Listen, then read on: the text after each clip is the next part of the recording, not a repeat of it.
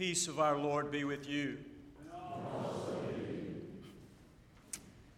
As you may have noticed from your own reading of the Bible, when it comes to the size of the circle of the welcome of God, the Bible speaks with varied voices, which is not to say that the Bible is in contradiction with itself, but which is to say that the Bible is in conversation with itself. This page talking to that page, this chapter texting that chapter, these verses versus those verses, some drawing a small circle of welcome around God while others draw around God a circle of welcome as wide as the world. Take, for example, this morning's lesson from the book of Ruth.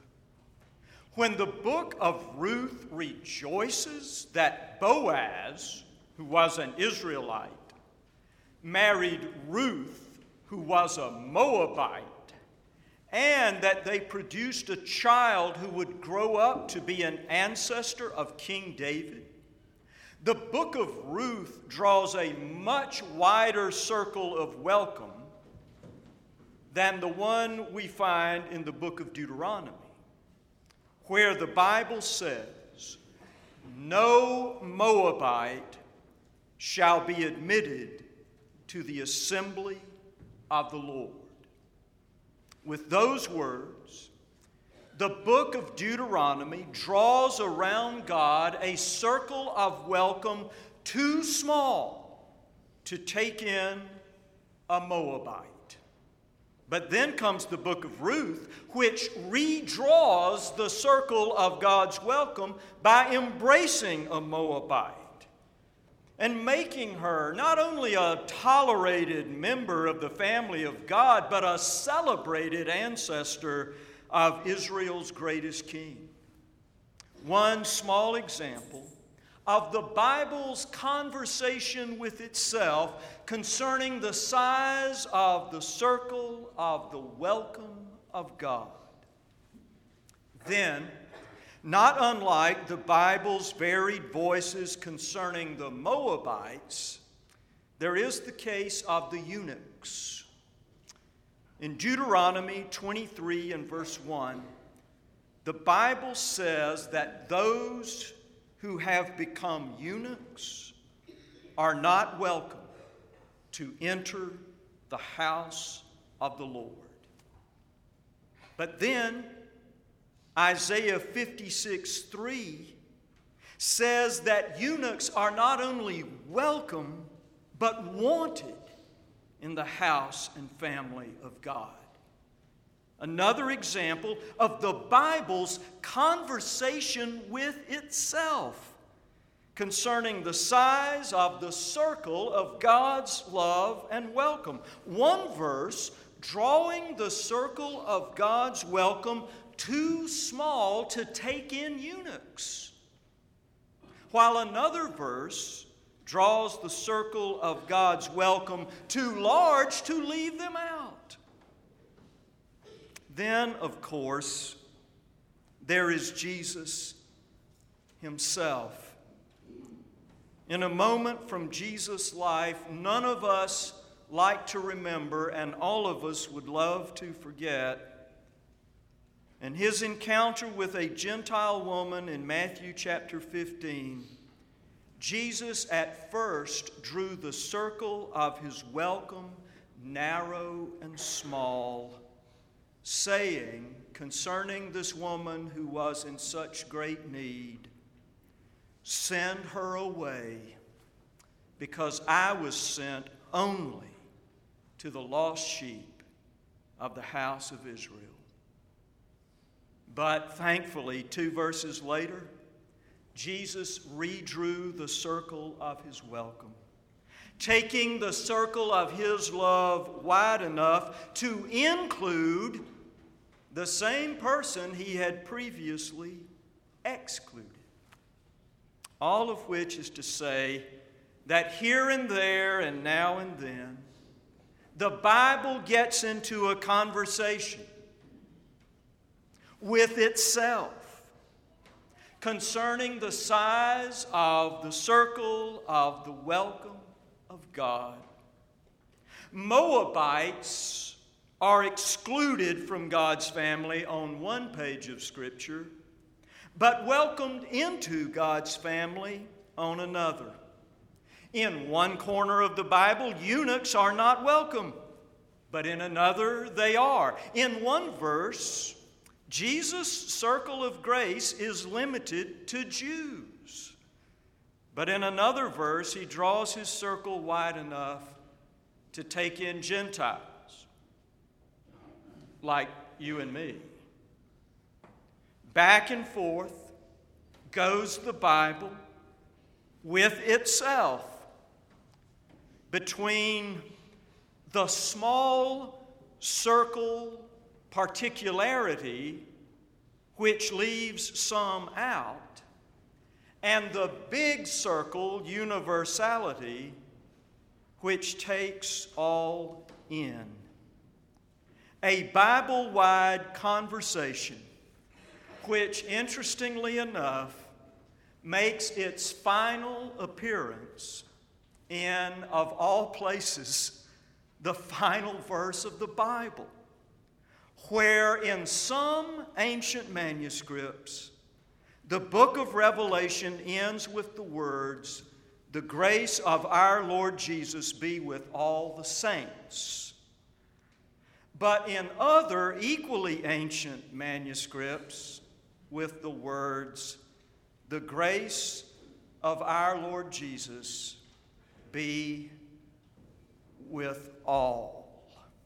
In fact, if you have a new revised standard version of the Bible, there's a footnote, an asterisk on the last verse of the Bible, and the footnote says some ancient manuscripts end with all the saints. Other ancient manuscripts end with all. So, which is it?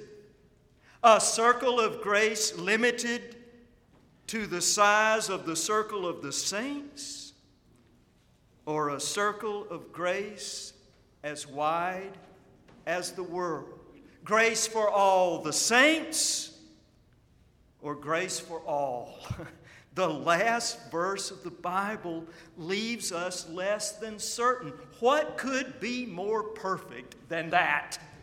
The perfect ending to the Bible's never ending conversation with itself concerning the size of the circle of the welcome of God, which in so many ways, for so many of us, is a mirror image of a never ending conversation which also goes on inside our lives. What do you think? What do you believe about the size of the circle of the welcome of God? Do you believe that God's love and welcome ever really excluded Moabites, eunuchs, non Jews, and certain sinners? Do you believe that those verses are a true reflection of the heart and mind of the God of the Bible? Or a human reflection of the fears and prejudices of the writers of the Bible. What do you believe about that? I mean, when the house is quiet and the world is still, And there's no doctrine to defend or audience to please. Honestly, now, what do you believe about that? I always call it my deathbed answer. If you were on your deathbed, ah, now we're getting someplace. Huh? If you were on your deathbed and somebody asked you that question, what do you really believe about the size of the circle of the welcome of God? I cannot speak for you, but as for me, because I believe that the most basic, fundamental, central, and eternal reality in and of the universe is the bottomless and boundless love of God. I believe that the verses in the Bible which draw the circle the widest draw the circle the nearest to the size of the circle of the welcome of God. And I also believe that the deeper with God we go, the wider with God we grow until our circle of love and welcome eventually becomes the same size as God's circle of welcome and love. Amen.